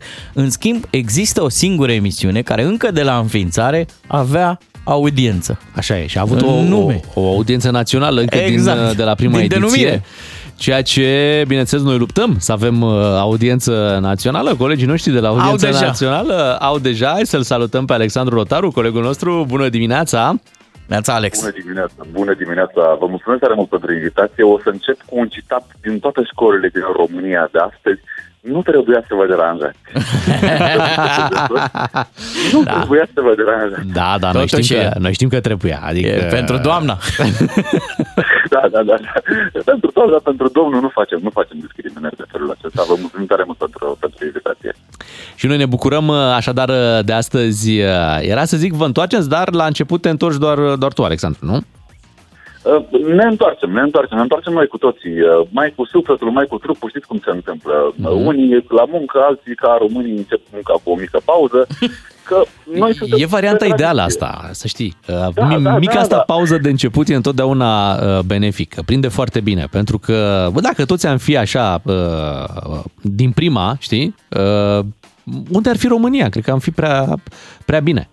Și atunci... Am zis, am zis să ne conformăm și noi, într-adevăr. Mm. Iertați-mă că mă trebuie, dacă să avem audiență națională, ne permitem. Corect. Dar spune-ne, ai deja subiectul pentru, pentru astăzi? Avem, avem subiectul, bineînțeles, din ghid, cu strategie, bineînțeles, înainte. Chiar dacă avem deja audiență, nu avem și noi strategie înainte de abordarea lucrurilor, pentru că ne, ne e dor de autorități, în primul rând. Ne e dor de autoritățile acelea care... Sunt la fel de surprinși ca elevii dimineața la șapte, când sunt treziți și au bucurie de a merge la școală după lunile de vacanță. Așa facem și noi cu primarii de prin România pe care îi sunăm fără să le spunem înainte. Sunt cei surprinși. A, de la radio, nu știu, domnule, nu știu de contractul acela, nu știu de unde, era prin primărie. Aș, aveam nevoie de o bordură care a fost schimbată și anul trecut și am să schimbăm și anul acesta. Și, dincolo de acest lucru, ne e foarte dor și de oamenii care sunt cu Digi F M. Și vă mulțumim, vă mulțumim că le-ați spus că revenim, pentru că trebuie să recunosc că nu e bucurie mai mare când vezi că toată lumea este la fel de, de, de bucuroasă ca tine, la fel de încântată ca tine, când știe că, dom'le, se fură, dar se și face, știi? Uh-huh. Și noi promitem și în acest an de audiență națională să abordăm ambele paliere. Și pariul acela în care suntem mândri de țărișoara asta, pentru că o iubim și pentru că e a noastră. Okay. Și parierul celălalt în care trebuie să spunem și de ce... Trebuie să avem puțină grijă când punem ștantila pe buletinul de vot, trebuie să ne gândim puțin și de ce avem zilurile cu uh, chimicale pe cer, că ne informează parlamentarii că avem treburi din acestea. Nu știm dacă o să facem precum alți colegi din presă care să meargă prin tunelurile de acestea caute, că nouă ne plac faptele. Și promitem anul acesta, nouă sezon de audiență națională, să ne învățăm tot către ele. Către fapte, să le punem frumos în ordine. Deci voi treceți de la, de la... Cum se face trecerea? De la fapte la vorbe la sau vorbe. De la vorbe la fapte? Cum, cum, veți, face, cum veți reuși să faceți trecerea? Nu știu, nu știu dacă și faptul că tocmai voi ne întrebați dacă treceți de la fapte la vorbe, având această mă, maestrie a vorbelor, o să-mi permit să-mi rezerv dreptul să fac. Aha, vezi că acolo pe tăcere, pe tăcere avem specialiști mari. E concurență mare și avem oameni care s-au perfecționat în timp. Mare, mare grijă. S-au da. perfecționat la locul de muncă. În schimb, în schimb rețeta asta cu, cu, făr, cu furatul și cu făcutul, asta putem să, să o aplicăm și noi. Adică voi faceți emisiune și puteți să și furați audiență de la alte... Tocmai de ce vă mulțumesc încă o dată pentru că mi-ați invitat în, în programul dumneavoastră, dar nu, noi între noi nu ne furăm, noi între noi iubim publicul Digi F M și îi mulțumim cu această ocazie încă o dată că e cu noi și sperăm noi să nu-l dezamăgim nici în acest nou sezon, căci ne e tare drag. Cu siguranță nu, așadar audiență națională la Digi F M. Mulțumim, Alexandru Rotaru, începând de astăzi revine un nou sezon aici la radio. De astăzi revine și Radu Paraschivescu alături de noi, ne auzim cu el imediat după știrile orei nouă. Digi F M. Prima zi din noul sezon, o zi de luni în care ne reîntâlnim cu Radu Paraschivescu. Bună dimineața, Radu! Bună dimineața! Bună dimineața! Salut, uh, salut. Deja avem nevoie de, de lecții, intrăm în pâine. Eu mai devreme mă refeream la cineva, dar nu zic cine, așa. Persoană importantă, întâiul lebăd al țării. Și am verificat, nu există așa ceva, există lebădoi. Lebădoi există, da. Ceea ce mi se pare total deplasat. Nu se poate da. face o excepție nici măcar pentru să fie lebăd și atât? Deocamdată nu, dar dacă tot vorbim de excepție, ai putea să mai formulezi una, să nu fie gărgăriță, să fie și gărgără. Gărgăriță e un diminutiv, da? Uh-huh. La fel cum lebădoi e un augmentativ. Da. Dar putem rescrie... dicționarul, măcar pe cel zoologic. Da, lebădoi are ceva drastic, așa. Nu sună bine. Nu, nu prea sună bine, dar n-ai cum să-i spui. Lebăd e prea aproape de lebed, care știm că n-a făcut numai bine. Da, hai să mâncăm niște lebări și să depășim momentul. Radu Paraschivescu, așadar, alături de noi, imediat vorbim despre ce am mai făcut prin vacanță, dar trecem și la meciurile naționale. Naționala e pusă pe treabă, oh, da, din da, câte da, da, vedem. Da. Cea de volei. Pe treabă mică, îmi pare rău că trebuie să spun. O să ne amintim și despre cum, cum era prima zi de școală, pe vremea când mergeam noi la școală, dar vreau să punctăm și un eveniment foarte important care se desfășoară în România săptămânile acestea, Festivalul Enescu, mm, despre care o să vorbim spre finalul emisiunii. Radu Paraschivescu la Digi F M. Cum îl știi? Din ce scrie, dar mai ales din ce spune. Iar acum e puțin obligat să ne asculte Radu, că Radu, am așa avut vacanța mm-hmm. și știi că eram, eram bine, doi și jumătate, trei aici în studio. Da, da, da. Uh, ești curios ce a făcut Bea, nu? Vara asta. La examenele din vară. Din toamnă, chiar. chiar da. Da, da, da. La examenul din toamnă a făcut foarte bine. Începând mă bucur de... mult pentru ea. Am de... văzut, am văzut ceva da. poze pe Facebook aseară. La noi aveam da. o situație. Ea se prezenta așa. Da.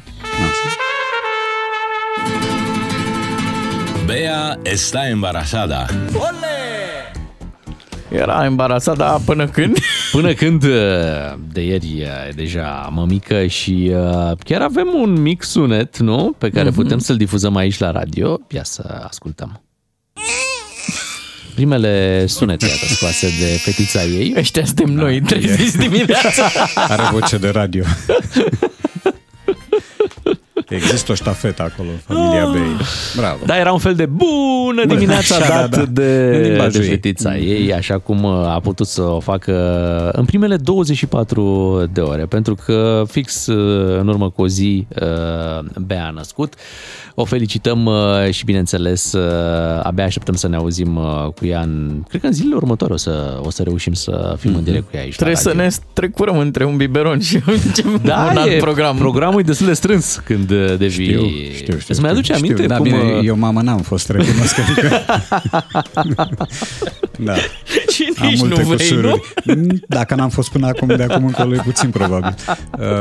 Da, mi-aduc aminte, dar mi-aduc aminte vag, adică eram vocea a doua și răspunderea secundară în materie de creșterea copilului, când am stofă de părinte, sau cel puțin asta credeam și cred în continuare despre mine, dar știu că erau niște rigori de familie și exista un calendar care trebuia respectat, exista ore pentru asta, ore pentru cealaltă, pentru baie, pentru... cu tot felul de aspecte pictor, pictorești, adică soția mea de atunci... dădea drumul caloriferului electric ca să-i facă baie copilului și spuneam sunt șaizeci de grade, e august. Îl, îl expui făcând lucrul ăsta.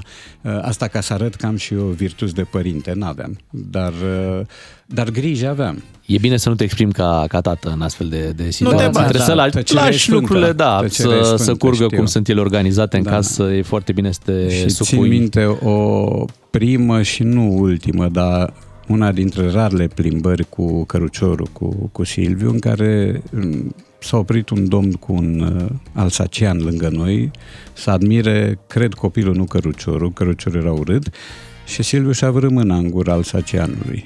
Și alsacianul n-a făcut nimic, că de fapt câinilor le plac copiii. Dar după aia am fost decăzut din drepturi, deci n-am mai avut dreptul decât să car căruciorul pe scări în jos când se strica liftul și pe urmă restul plimbării era continuat de un om responsabil, nu de mine. Însă, da, țin minte destule de atunci și țin minte că Silviu a fost un copil care n-a pus probleme. Um, care nu te trezea noaptea sau dacă o făcea, o făcea foarte rar, care a avut parte de niște uh, leacuri bune când a avut colici, când au început să-i dea dinți, deci n-a fost ceva insuportabil, furtunos sau zgomotos. A fost ok.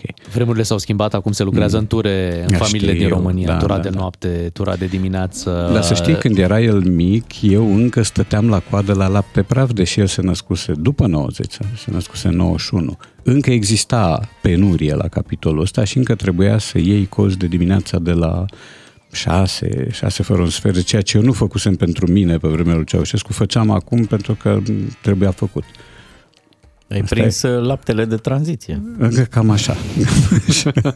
Cu efecte pe termen foarte lungi. Vezi că acum când ne uităm la anii nouăzeci, nouăzeci, nouăzeci și unu, din punct de vedere al fotbalului, zicem, băi, ha. ce bine stăteam, dar uite cât de e. în urmă eram la alte capitole. La altele eram în urmă. Era o țară în plină precaritate, care avea totul de refăcut și care nu prea știa de unde să înceapă. Trecuse un an și ceva de la momentul optzeci și nouă. Prin urmare, încă n-aveau cum să se fie reglat toate mecanismele. Și eram la ca începuturi. Un, ca un echilibru, acum avem da. lapte praf, avem tot ce ne trebuie, da, da, da. dar nu mai avem uh, fotbal. Fotbalul a fost eliminat uh, oficial, nu? Din, uh, uh, din lista noastră. Avem tricolorii dinții. El pâlpâie acum și este mai degrabă prilej de iritare decât de mulțumire. Iritări aveam și altă dată, dar erau iritările și exasperările pe care ți le aducea o înfrângere surprinzătoare. Acum nicio înfrângere nu mai pare surprinzătoare, acum nimeni nu se mai gândește că va ieși în stradă pentru echipa națională, nimeni nu mai scandează nu știu cine, președinte, Coman, habar n-am, cum era Hagi înainte. Deci acum fotbalul a devenit o afacere tristă. La cupele europene la fel, noi terminăm înainte ca alții să înceapă proprii, competițiile propriu-zise. Da, da, da, noi cine se scoală de dimineață cade singur în ea. E, și la echipa națională la fel, suntem triști. Adică e, e plicticos să te uiți la oamenii ăștia. Chit că ei își dau silința, chit că selecția aia pe care o face Iordănescu nu e o selecție catastrofală, pot exista una, două obiecții. Dar, în general, omul a luat cam ce era de luat. Însă suntem foarte, foarte slabi. Provenim dintr-un campionat foarte, foarte slab și atunci rezultanta nu poate să fie ceva superlativ. Pe concret vorbind, am avut meci cu Israelul, mm-hmm. sâmbătă, încheiat da. cu uh, egalitate. Cu egalitate nemeritate. Nemeritată, deci este al doilea rezultat de egalitate pe care îl obținem în grupa asta după meciuri slabe. Și aici trebuie să este meritul lui Edi Iordănescu aici pentru norocul pe care echipa națională... Da, este un noroc ereditar, am impresia, și la tragerea la sorți a grupei, deși el susține că nu este o grupă accesibilă. Este...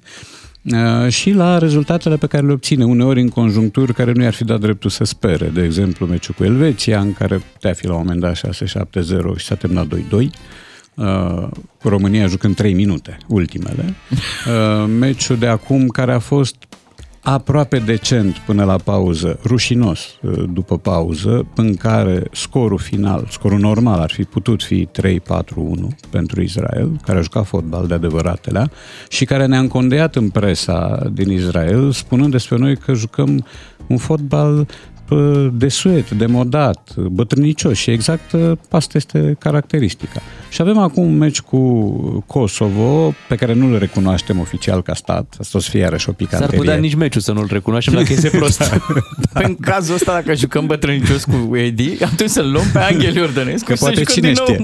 Tinerește. Da, da. Da, există și alibiuri, firește, în momentul în care... Alibecuri. Și alibecuri și alibiuri, nu se exclud. În momentul în care spui unu unu cu Israel după un joc slab, îți aduci aminte că ieri, de exemplu, Albania a învins Polonia cu doi zero. Da. Polonia aia mare lui Lewandowski. Mm-hmm. Uh, îți aduce aminte că în meci amical adevărat, Japonia s-a distrat cu Germania, la ea acasă, la nemți, a învins cu patru unu și a provocat schimbarea selecționerului. Uh, Flick a fost demis astăzi. Uh, îți aduce aminte de tot felul, da. I-au ciurit. Trece la poezii, că nu da, mai da, da. Deci sunt tot felul de alibiuri care ne dau impresia că noi de fapt am, fi, am avea crâmpeie de valoare. Nu le mai avem. Sigur, paradoxul este că ai în continuare șanse la calificare, ești în continuare pe locul doi, dacă ai fi bătut Israelul cu rezultatul Elveției, ai fi fost la egalitate cu Elveția pe primele locuri din grupă, dar fotbalul jucat e urât de tot, urât, e aproape inguardabilă, cum zic italienii. E greu să te uiți la așa ceva o oră jumate. Asta, asta e marele paradox, că deși știm că avem o națională slabă, că meciurile nu sunt spectaculoase, de uitat ne uităm. Da, ne uităm, păi uh, există o doză bună de mazochism în ființa omenească. Uh, ne uităm pentru că de fiecare dată ne spunem, hai poate începem de acum să Aha. jucăm, să arătăm ceva. Hai că a ajuns frica, ar trebui să mai și dovedim că avem argumente pentru o, o calificare. O calificare care odată obținută te poate expune, pentru că dacă tu îți conservi jocul ăsta... Uh, puchinos, că ăsta e cuvântul, la euro în Germania nu o să te aștepte nimic bun. Nu o să mai ai de-a face doar cu un cap de serie de tip Elveția, care nu e inaccesibil, și doar cu echipe de tip Kosovo sau Israel. Grupa de la Euro va fi clar mai, mai puternică și cu fotbalul ăsta o să te faci de rest. Dar și noi o să avem mai mult timp să, să, pregătim. să ne antrenăm, să păi. pregătim. Să... Mm-hmm. Și uite, dacă nouă ne e greu să ne uităm o oră și jumătate, dă seama cât de greu le e lor să joace așa. A, nu, lor, lor le e ușor, că așa s-au obișnuit. Asta e. Face parte dintr-o continuitate tristă ce joacă echipa națională și uh, aștept, cum să spun, cu sentimente amestecate meciuri de, de mâine, pentru că în clasamentele FIFA, de pildă, erau zeci de locuri între noi și Israel, alte zeci de locuri între noi și Kosovo. Noi stăteam mult mai bine decât ei. Uh, în realitate, Israelul joacă clar mai bine decât noi, are echipe în competiții europene, ceea ce noi nu mai avem. Uh, cu niște luni în urmă, Maccabi Tel Aviv sau Haifa, nu, Tel Aviv, a bătut-o pe Juventus doi zero fără niciun fel de șovăire. Prin urmare, diferența e mare în favoarea lor, deși clasamentele spun altceva. Ne uităm, da, ne uităm în ideea că poate totuși o să primim ceva în schimbul investiției de timp și de speranță. Și e cu totul păgubos să legi ceea ce joacă naționala de acum de naționala de acum două, trei decenii. Sunt lucruri fără legătură, sunt generații diferite, modalități diferite de a înțelege fotbalul, poziții diferite la echipe de club din străinătate. Avem, într-adevăr, în continuare Iordănescu, acolo da. pe, pe banc, avem tricolorul care a rămas la da, același neschimbat, da. dar în rest... Avem echipamentul și... galben. Da, echipamentul galben. Avem și jumătate de Hagi, mă rog, să corect, zicem. Corect, da, ca da, nume e da. și el prezent, dar poate numai ca nume. Poate ar trebui să, iar să se vopsească băieții... Doamne, păzește, cine să aleagă, să aleagă galbenul pentru păr și poate da. așa să scăpăm de, de ghinion, de, prin, de probleme. Prin consternarea adversarului, că altfel nu mă gândesc cum. Doar așa. Da, e o variantă. Mai încercăm și mâine, așadar, douăzeci și unu patruzeci și cinci România, Kosovo. Kosovo. Cu Radu Paraschivescu ne reauzim imediat după știrile de la nouă și jumătate. Bogdan Miu și Bogdan Ciuclaru sunt matinalii Digi F M. Ca să știi... Iată, am făcut așa o scurtă călătorie prin Italia la, la știri. Ce drăguț! Am auzit și povestea asta cu, cu noul COVID. Da. Asta nu mai e drăguț. Nu mai e deloc drăguț, da. Da, apropo de închiriatul pe termen scurt, în zece secunde vă povestesc ce am pățit odată la Piatra Neamț. Uh, eram pentru o probă la o roche de mireasă. Ok. Nu eu. Nu pari. Așa. Și exact așa am și întrebat. Se poate închiria aici uh, o, la pensiune o cameră pe termen scurt? Și ne-a măsurat doamna și a zis, nu, nu, nu, trebuie să stați și peste noapte. Măcar o noapte, da. Hai că s-a făcut zi și prima zi de școală. Imediat vorbim despre cum arăta prima zi de școală pe vremea noastră. Matinalii Digi F M. La radio, dar și în văzul lumii, în direct pe Facebook. Ca să știi... Vă așteptăm în direct și pe Facebook. Suntem cu Radu Paraschivescu în această dimineață. Radu, astăzi este și prima zi de școală, unsprezece septembrie. Da, ai constatat da. în trafic și la Florărie. Dar tu la Florărie metro, nu treci. Eu pe la Florărie nu trec. Nu treci, da. Dar metrou era ceva mai aglomerat și erau destui tineri cu flori. Le țineau așa? Nu. Să no, treacă lumea pe cam prin tunel? Nu era atât de aglomerat. Am e, înțeles. Deci nu era tunel în tunel. Nu, nu, nu. nu, nu. Noi nu, multă vreme, okay. în drumul taberei, neavând tunelurile pentru așa. metrou, făceam din flori, ca să ne obișnuim cu ideea. De la Casa de Căsătorii sector șase până la Eroilor. Și mergeam noi prin tunel.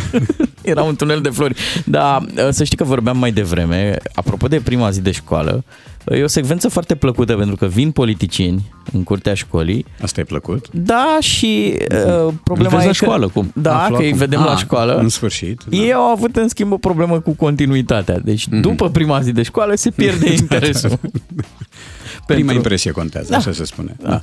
Da, să spune și că ultima impresie contează. Mă rog, contează toate impresiile. Eu am înțeles că ar fi o deschidere de an școlar cu aport redus de politicieni. Ceea ce aș fi gata să salut. Pentru aș că, aplauda? Pentru că oamenii, e limpede că fac lucrul ăsta conjunctural și fiindcă ăsta e protocolul și multora, poate nu tuturor, dar unora cred că... Uh, nu le-ar plăcea să fie acolo. Cred că dacă îi întreb, sincer, ar prefera să fie în altă parte. E Dar, o perioadă cu dansul. Tăieri. Acum au început să da, mai știu. taie pe aici pe acolo și probabil că au tăiat și din zilele astea de deschidere. E posibil. Da, momentul e sărbătoresc, firește, chiar dacă înainte exista ceea ce se chema careu, care era un cuvânt uh, și cu resorturi punitive, pentru că te scotea de obicei în careu și când trebuia să te pedepsească în văzut tuturor, să-ți aplici o sancțiune, uh, dar și pentru premieri.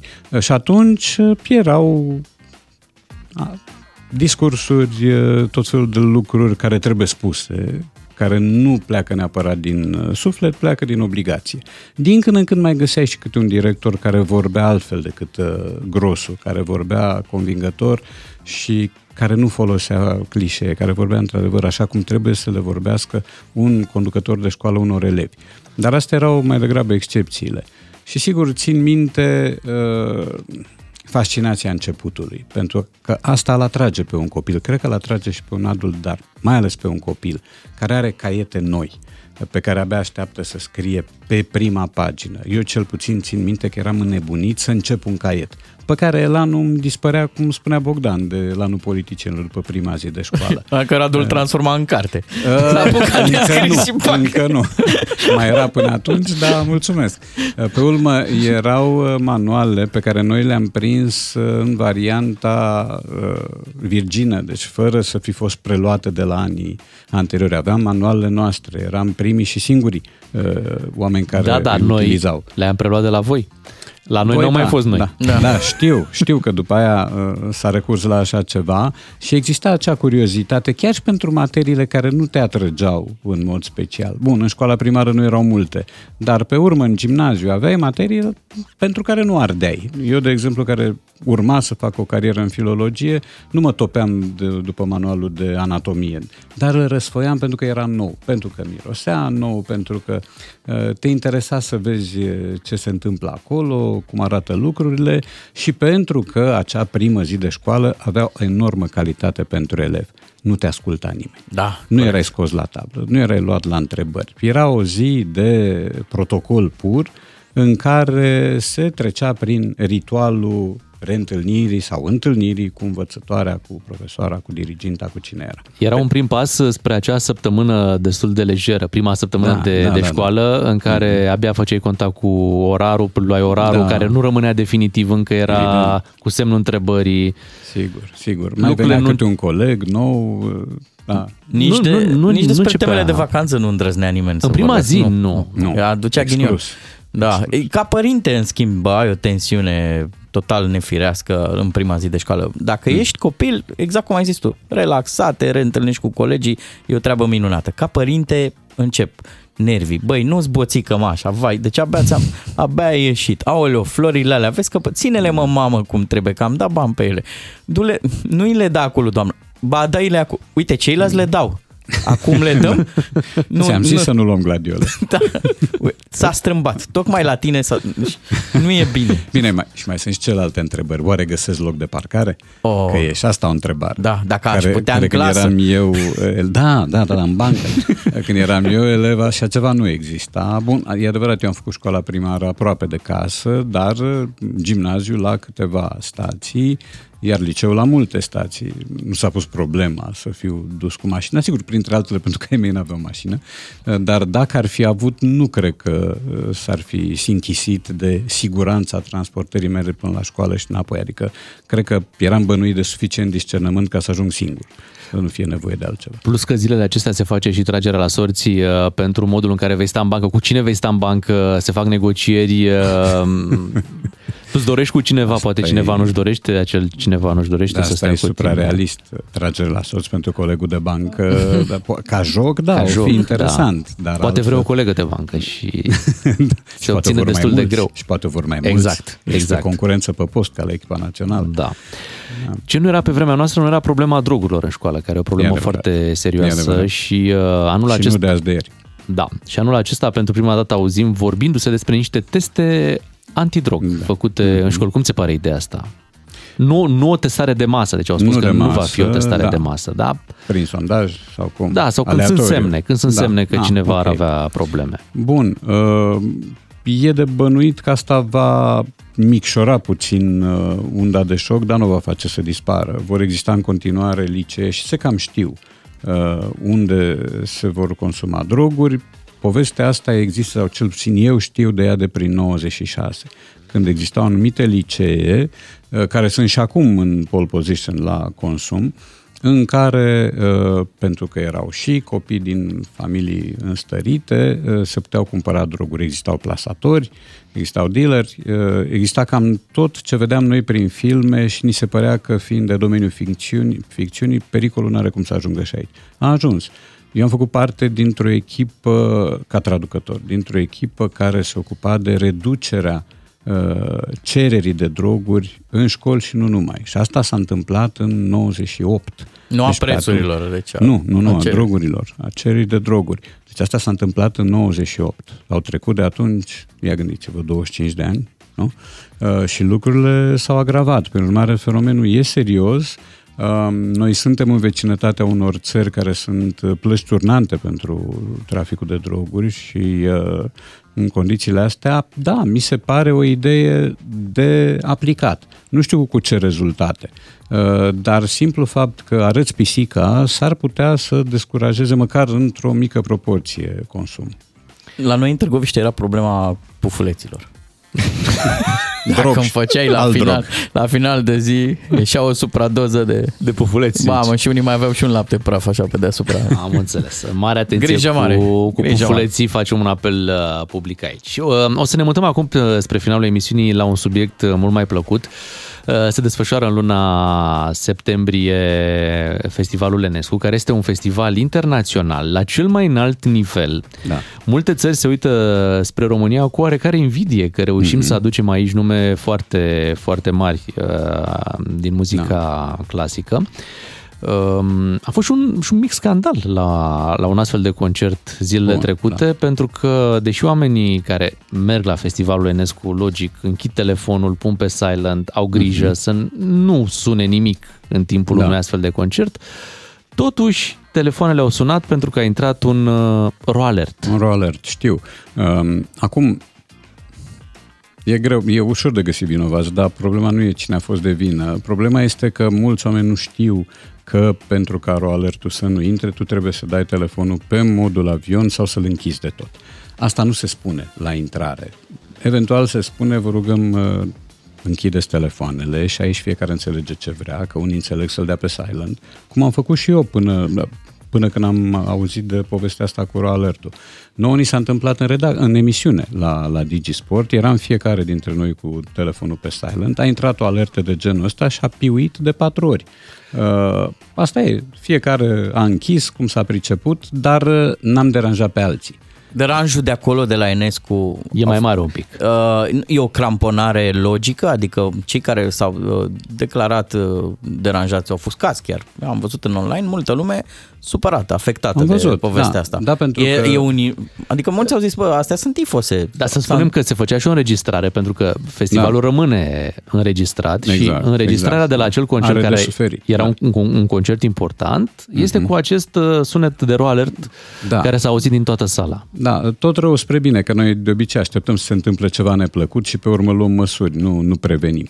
Uh, ori acum lumea va ști că e cazul să-și treacă uh, telefonul pe modul avion sau să-l închidă de tot ca să evite asemenea surprize neplăcute. Deci n-a fost o probă de mârlănie. Cred că a fost o probă de neștiință.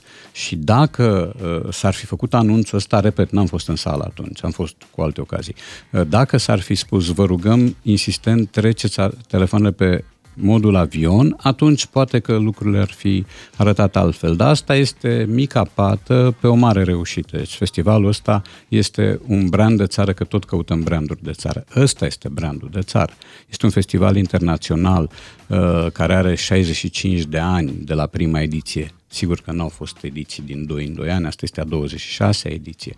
Uh, Directorul artistic al festivalului este Cristian Măcelaru, care e dirijorul Orchestrei Naționale a Franței. Deci este o somitate cu care chiar am stat de vorbă, este un om absolut încântător. Chiar povestește-ne un pic cum, da. cum l-ai descoperit pe Cristian uh, Măcelaru. Să spunem puțin pe, pe, pe scurt povestea lui. Plecat din Timișoara, născut în o mie nouă sute optzeci, da. într-o familie, familie de zece, zece, copii, zece copii. Toți muzicieni la ora asta, în tot felul de locuri ale lumii, uh, cu tatăl care a făcut ceea ce se cheamă o orchestră în biserică, care a respins avansurile Partidului Comunist uh, și care a preferat să-și îndrume familia spre muzică. Cristian Măcelaru a făcut vioară, a studiat vioară, a trecut apoi spre dirijorat și dirijează de ani buni Orchestra Națională a Franței, unde a fost ales prin vot, deci nu numit. Cei din orchestră l-au dorit. El este în același timp și director principal al Filarmonicii din Köln, sau orchestrei din Köln. Și face acest drum Germania-Franța foarte, foarte ăsta, des. A dirijat în America o mulțime de orchestre, deci este, este un prodigios. Da? Nu e singurul de la acest festival. Directorul de onoare al festivalului este Zubin Mehta, care la optzeci și șapte de ani a dirijat, am fost în sală, a dirijat Sinfonia a doua de Mahler, care este foarte complicată și a dirijat-o fără să aibă nevoie de partitură. Este ceva de necrezut, la limita verosimilului. L-am văzut chiar aseară la... unde la Odeon, pe Gabriel Bebeșelea, dirijând ansamblu Muzica Ricercata. Gabriel Bebeșel este un alt prodigios, este un alt produs excepțional al culturii române la treizeci și opt de ani, cred, cred că n-are mai mult. Cristian Măcelaru are patruzeci și trei. Ne uităm și ne, ne crește inima că sunt asemenea oameni, plus că au venit uh, oameni importanți din muzică. Simon Rattle a dirijat pe scena Festivalului Enescu uh, și la Sala Palatului și la Odeon, nu știu, la Ateneu. Au fost porumbei, dar cu minți, mi s-a spus că sunt printre ascultătorii cei mai vechi și cei mai manierați din, din da. istoria festivalului. Uh, eu am fost de trei ori deja și mă mai duc în orice caz de trei. Așa o să vă vină ro alertul. Așa, da, da. dar știu ce trebuie făcut. Știu ce trebuie făcut. Ascultându-te, Radu, ne dăm seama că s-au întâmplat multe lucruri bune de când doamna Turcan este ministru al culturii. Exact. Așteptam să România. Legi lucrurile, da. Iată, acum e totul foarte clar. Îți mulțumim pentru întâlnirea de astăzi. Abia așteptăm să ne reîntâlnim joi. joi da, da. Luni și joi, țineți minte, ne întâlnim cu Radu Paraschivescu aici la Digi F M. Noi suntem Bogdan Ciuclaru și Bogdan Miu. Vă dăm întâlnire pe mâine dimineață, când începând cu ora șapte ne așteaptă o nouă ediție. Vă mulțumim că ne acordați timp în fiecare dimineață și vă dorim o zi cât mai productivă.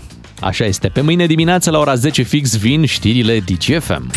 On Air în toată România și online pe digi f m punct r o. Ca să știi!